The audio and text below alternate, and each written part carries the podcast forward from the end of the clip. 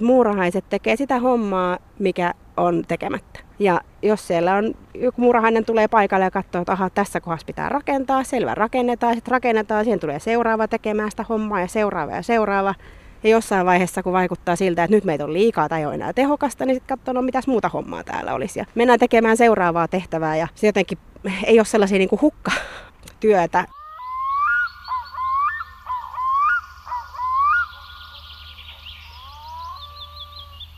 Muurahaiset ne vasta ihmeellisiä ovatkin, kun ei niillä ole nykytiedon valossa ketään johtajaa.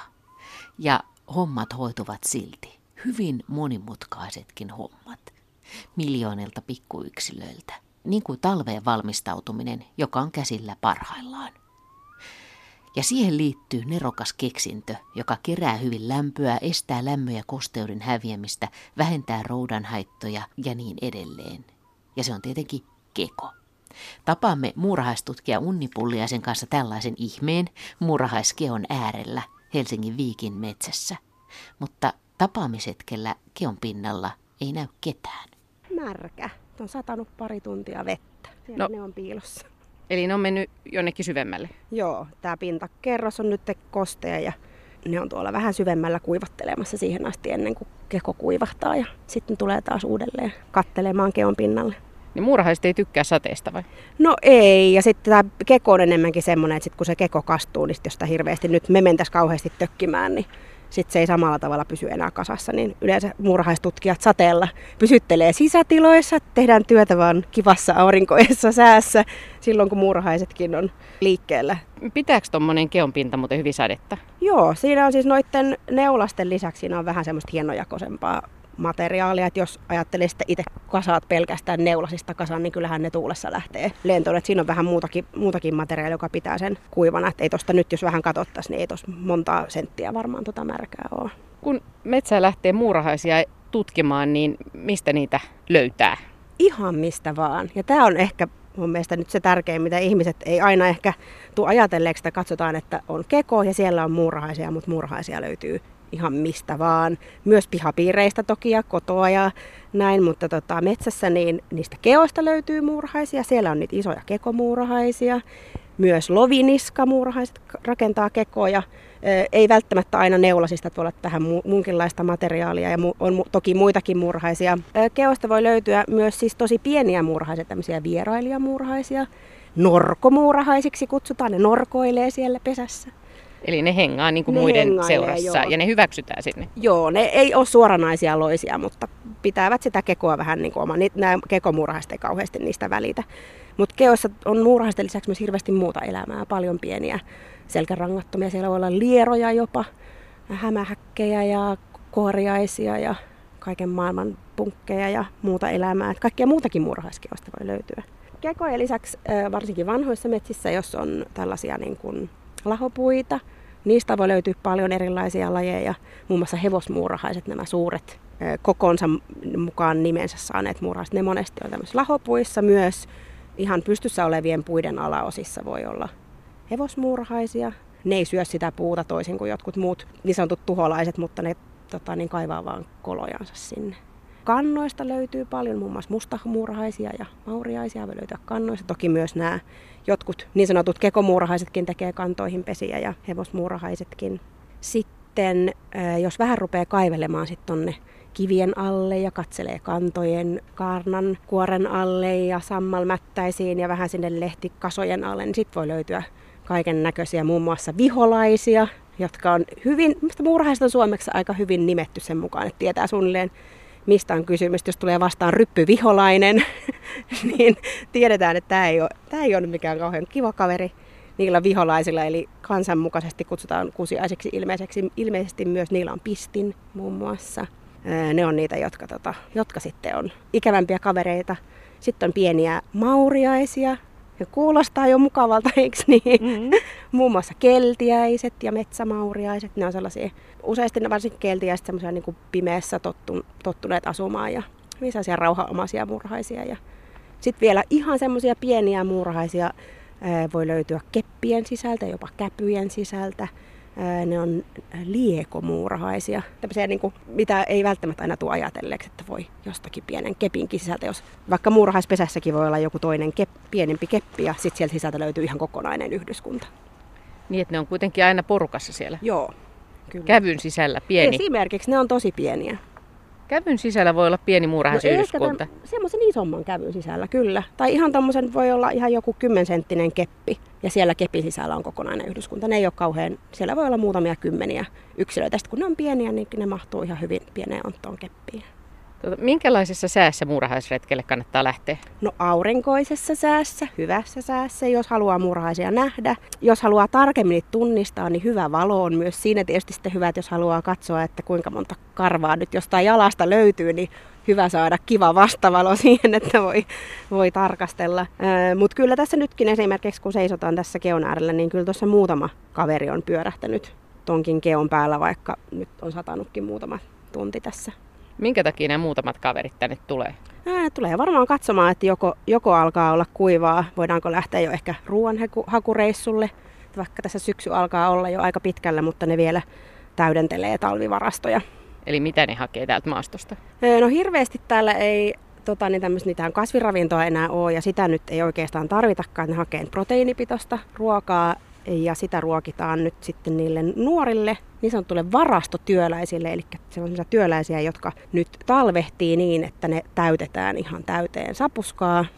Ja sitten keväällä, kun keko alkaa herätä niin, että ei välttämättä muuten vielä kevät ole oikein käynnissä, voi olla, että se keon pinta, ison keon pinta esimerkiksi lumesta paljastuu. Voi olla sitä ennenkin mutta yleensä siinä vaiheessa, kun ensimmäiset auringonsäteet alkaa pikkusen siihen kekoon osua, niin murhaiskeko voi kuitenkin jo pikkuhiljaa alkaa heräilemään ja tuottamaan sen vuoden satoa, eli niitä kuningatar alkaa munimaan. Ja sitten kun ne toukat kuoriutuu sieltä munasta, niin ne tarvii sitten proteiinipitoista ravintoa ja sitä voidaan sitten näiltä varastomuurahaisilta sitten niin sanotusti lypsää, eli pyytää, että nyt haluttaisiin haluttaessa teissä säilössä ollutta ravintoa. Eli ne nyt syksyllä lihotetaan semmoisiksi punkeroiksi vai Joo. kevättä varten? Kyllä.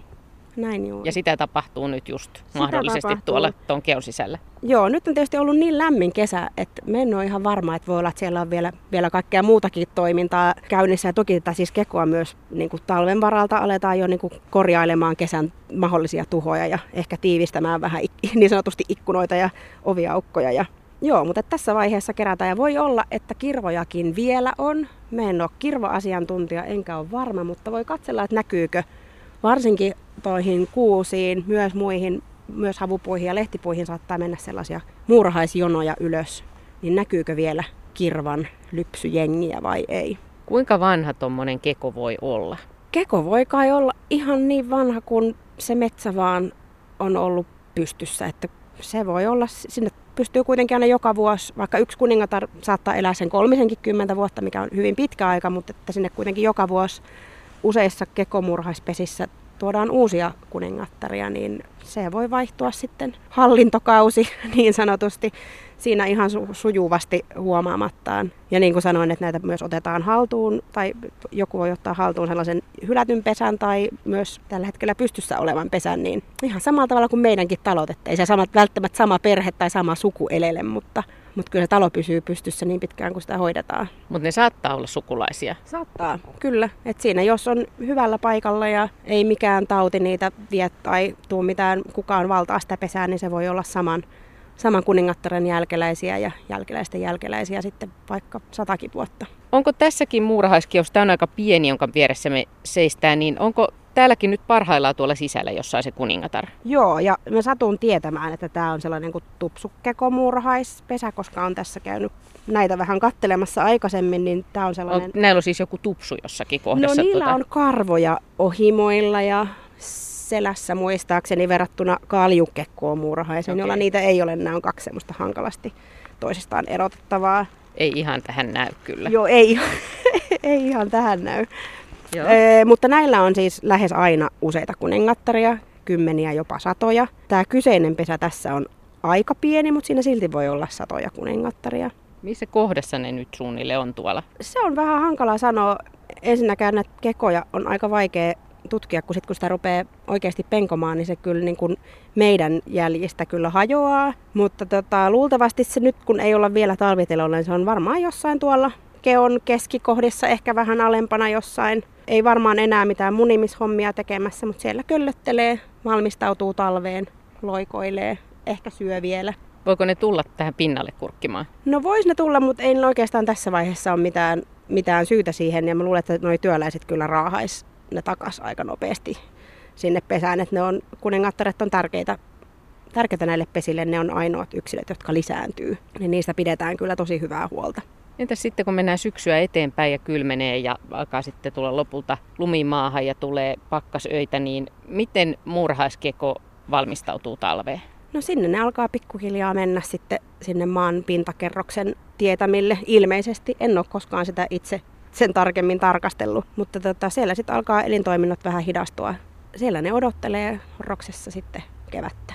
Onko niin kuin mä kuullut väitteen, että tätä keko on nimenomaan suoja näitä talvia vastaan? Joo, kyllä. Et lämpötila pysyy aika, aika mukavana tuolla pesässä. Mä en nyt muista ihan tarkkaan, mitä ne lämpötilat on, onko se hirveästi väliäkään, mutta tota, se on nimenomaan, nimenomaan kekoja täällä pohjoisessa. Nimenomaan näitä kekomuurahaisia tai kekoja rakentavia muurahaisia löytyy ihan juuri sen takia, että se on hyvä, hyvä suoja, että jos ajatellaan, että maa menee routaan, niin tässä rout, routii ehkä toi pintakerros tai keko, mutta ei sitten siellä ne maan sisäiset, sisäiset osat. No miten niille pienille kävyn sisällä oleville käy? Mä itse asiassa rupesin tiedätkö, just äsken miettimään, että mä en ole ihan varma, että mitä niille pienemmille Pienemmille käy jotkut siis ä, talvehtii munina ja sitten joillakin esimerkiksi sillä viholaisilla on muistaakseni tämmöistä vähän niin kuin pakkasnestettä, että ne jollakin tavalla jopa sietää sitä jäätymistä. Voiko te muurahaiskion muodosta päätellä jotakin metsässä?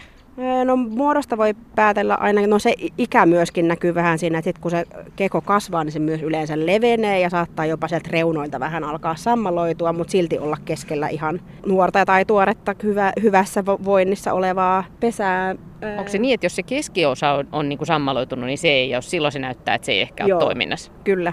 Että tuo keskiosa on varsinkin kevää, keväällä tosi tärkeä. Joo, siihen tullaan lämmittelemään sitten keväällä, kun aurinko paistaa, niin siihen tullaan ottamaan aurinkoa ensimmäisenä siihen keon pinta, pintapuolille. Tämä vanha suunnistuskonsti metsässä oli ennen, että, että muurahaiskeot on auringon puolella. Onko näin?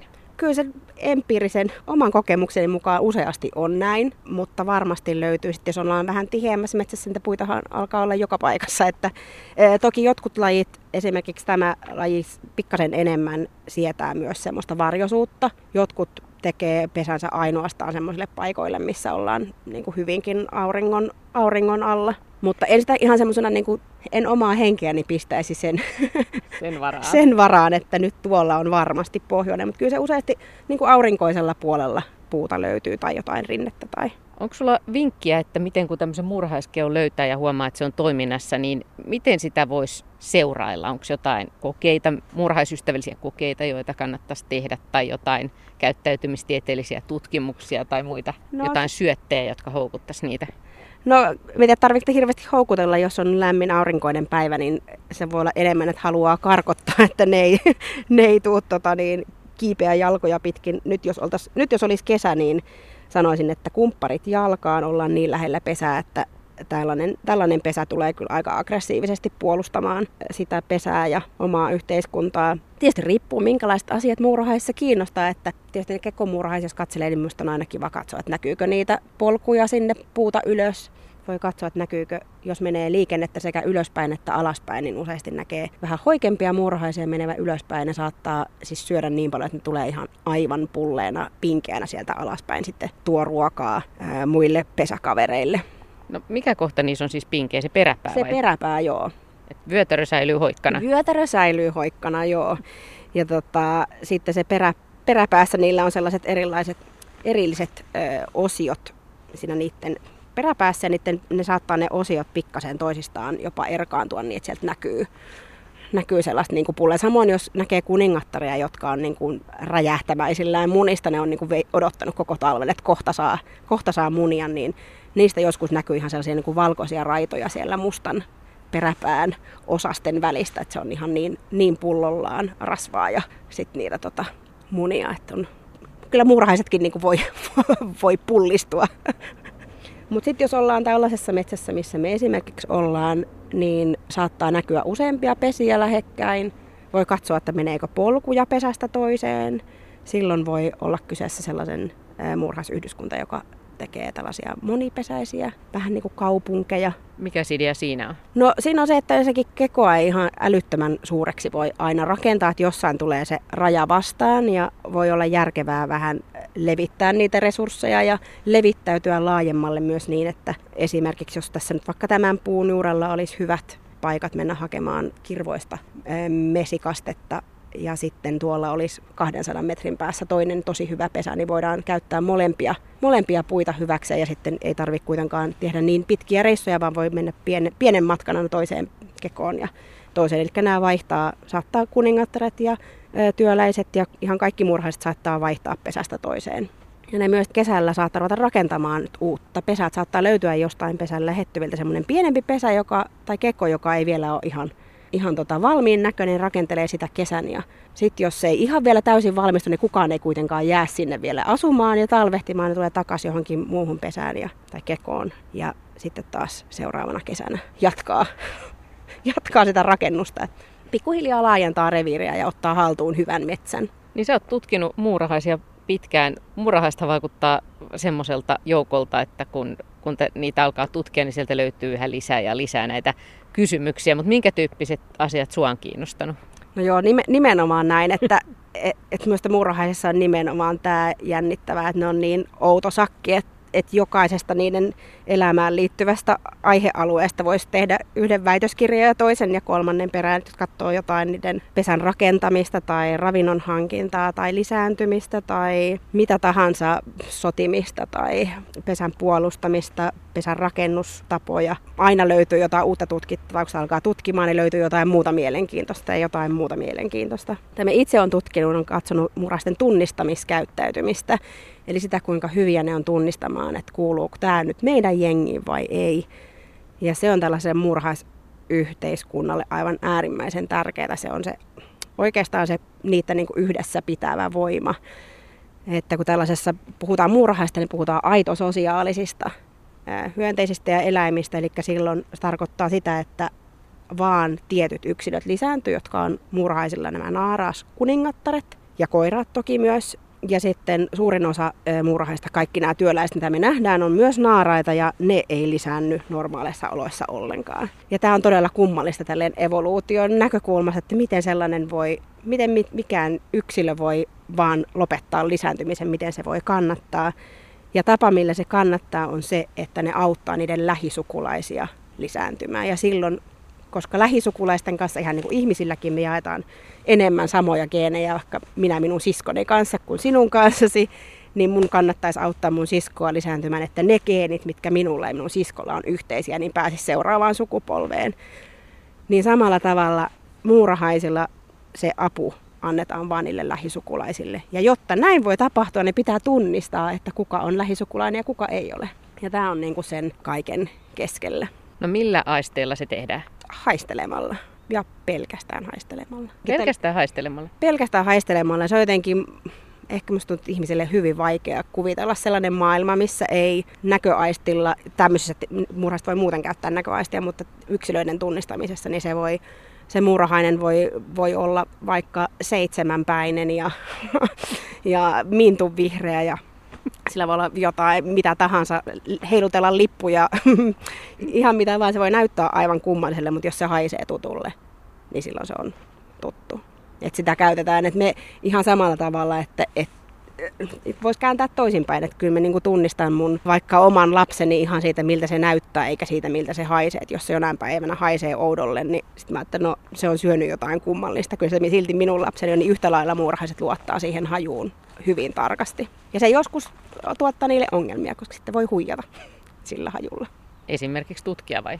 No tutkija voi huijata, mutta myös tällaiset pesäloiset voi huijata. Eli jotkut, varsinkin nämä kekomuurahaiskuningattaret on aikamoisia siinä, että ne perustaa useasti pesänsä niin, että ne tunkeutuu toisen lajin pesään, tappaa useasti sieltä sen siellä olleen kuningattaren ja ottaa sen haltuun. Ja ne monesti käyttää semmoista niin kuin hajuhuijausta, että joko ne yrittää olla haisematta miltään, koska muurahaiset yleensä tunnistaa vieraan, eli jonkun vieraan hajun, että tämä ei nyt kuulu asiaan. tai sitten ne yrittää jäljitellä sitä sen pesän hajua.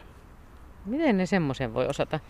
No se on, katso, hyvä kysymys ja se on pitkän evoluution tulosta, mutta pystyy siis muutenkin muurahaiset ne hajut, ne syntetisoi omaan pintaan sitä, mitä ne syö ja ne pystyy niinku tuottamaan niitä hajumolekyylejä.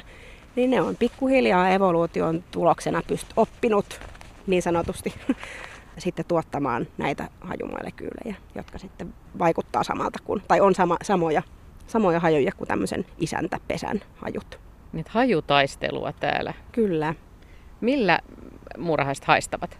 No aikuiset tu- muurahaiset tun- haistelee tuntosarvilla, niillä on hajuaisti siellä. Jonkun verran myös suosissa saattaa olla jotakin. Että ihan niin kuin meillekin haju ja maku joskus vähän yhdistyy, niin ne reseptorit, millä aistitaan, niin on vähän samankaltaisia. Mutta siellä tuntosarvissa on se haju, hajuaisti pääasiassa. Ja yksi asia, mitä minä muun muassa tutkin, on se, että kuinka muurahaistoukat tunnistaa, koska me ollaan saatu selville, että ne tunnistaa siskonsa muista. Me on annettu muurahaistoukille tunnistettavaksi niin sanotusti munia, jotka on joko niiden sisaruksia tai jotain vähän tuntemattomampia. Ja ne tunnistaa, että kuka on sisko ja kuka ei. Ja sitten me on ruvettu tutkimaan, että kuinka tämä sitten oikeastaan tapahtuu. Koska niillä ei tuntosarvia ole. Muurhaisen toukat on sellaisia onnettomia, ei kauheasti edes liiku sellaisia lihapötköjä. ja sitten kuitenkin nämä niin kuin, niiden aisti, kyky, kyky tota, tunnistaa on niin tarkka. No tiedätkö vastauksen tähän? Öö, en vielä kauhean hyvin, mutta se on tässä mun väitöskirjan, väitöskirjan tota, niin yksi aihe. Siitä ollaan saatu jonkunnäköistä osviittaa, että ainakin samanlaisia hajureseptoreja, niin kuin hajun vastaanotto molekyylejä niillä on kuin aikuisillakin, mutta että seuraavaksi yritetään katsella, että missä ne saattaa sijaita ja kuinka ne niitä sitten mahdollisesti käyttää. Mutta muurahaisillahan on ihan hyvät silmät ja aika hyvä näkökin, eikö niin? Ee, joo, useimmilla muurahaisilla on. Ja jotkut kekomuurahaiset kyllä käyttää sitä näkökykyä myös myös esimerkiksi ravinnon hankinnassa. Millä lailla? No jotkut esimerkiksi saattaa katsoa sen puun, mihin ne menee hakemaan kirva, tai missä niillä on nämä kirva, kirvasaalit. Ne puut, mistä, mistä tota, niitä kirvoja löytyy, ne saattaa mennä niihin ihan näkö, näkökykyynsä luottaen. Eli katsoen metsän tai noiden puiden le, lehvustoista sellaisia merkkejä, että mikä on oikea puu, että ne pystyy, pystyy myös käyttämään sitä näkökykyä. Ja jonkun verran havain... Ja ne katselee sieltä metsän pohjalta ylöspäin? Joo, tai sinne puuhun kiivetessään ilmeisesti. Ja jonkun verran myös puhutaan siitä, että ne he muistaa, mistä puista on kysymys. Mutta toki nyt kun mekin ollaan tässä pesän äärellä, niin kyllä jos me tullaan tähän esimerkiksi auringon ja muurahaisten väliin, niin kyllä ne meidät näkee ja havaitsee, että ei niin kuin sokeita. Jotkut muurahaiset, jotka elelee tuolla niin kuin enemmän tuon maakerroksen alapuolella, niin kuin nyt keltiäiset sun muut, niin ne saattaa olla semmoisia, kella silmät saattaa olla, olla jo vähän, ei nyt surkastuneet vielä, mutta jos elät pimeässä etkä tarvitse silmiä, niin ne pikkuhiljaa evoluutio saattaa niitä ruveta sitten rapistamaan. Sellaisia ominaisuuksia, mitä ei tarvita, niin harvoin pidetään repertuaarissa. Tämä yksi kaveri pyörii, mä ajattelen, että se on aina se sama, joka tässä pinnalla pyörii, niin onko se havainnut meidät näkökyvyn vai hajun perusteella? Mä en itse asiassa ole varma, että kuinka kaukaa ne haistaa niin kuin yleisesti ilmassa kulkevia hajuja. Luultavasti aika hyvin.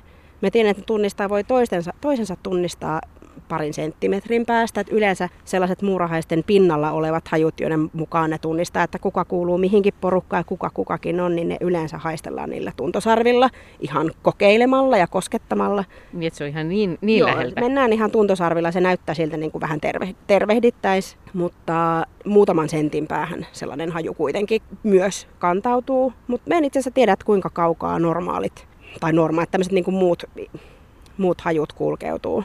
Sekin on musta aika ihmeellistä, että muurahaiset voi muistaa asioita ja jopa niin kuin talven yli.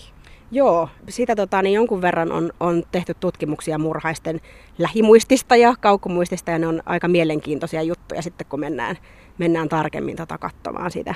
Niin itse asiassa tämä on aika suuri ihme ja taidon näyte, että tämmöinen jengi talven yli selviää nyt kun mietitään tätä kekoa syksyllä, niin mehän ollaan tässä jonkinlaisen ihmeen äärellä tai ainakin tämmöisen hienon kehittelyn tuloksen äärellä. Kyllä ja Minusta niin kuin monesti yritetään etsiä yhte, yhteneväisyyksiä vaikka jos murhaisyhteiskunnan ja ihmisten tämmöisen modernin sivilisaation välillä. Ja ne on tietysti kauhean mielenkiintoisia ja semmoisia, mistä niin kuin, jos ajattelee, että monet sellaista asiat, mitä me ajatellaan yhteiskunnassa, että on sellaisia niin kuin suuren, suuren älykkyyden ja vain ihmisten mahdollistamia asioita, niin sitten ihan samoja asioita löytyykin murhais yhdyskunnasta. Ne on minusta kauhean mielenkiintoisia, niin on kiva jotenkin ehkä tajuaa enemmän että me ollaan kuitenkin kaikki jotenkin niin kuin samojen voimien muovaamia ja tosi paljon niin kuin samankaltaisuuksia ja sellaisia asioita, mitä me ajatellaan, että vaan ihmiset voi, niin nyt löytyykin yhtäkkiä murhaisten ja mehiläisten ja lintujen repertuaarista.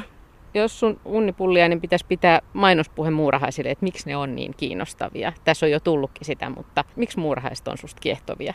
ehkä just se, että kun näitä löytyy näitä yhtenä, yhteneväisyyksiä, ihmisten yhteiskuntaan verrattavia, mutta sitten kuitenkin loppujen lopuksi on kyseessä todella outo ja kiehtova porukka, jotka on aivan, niillä on aivan omat, omat tota niin, sääntönsä ja lakinsa ja yhteiskuntamuotonsa ja välillä tuntuu, että lukee jotain skifikirjallisuutta, kun lukee murhaisartikkeleita.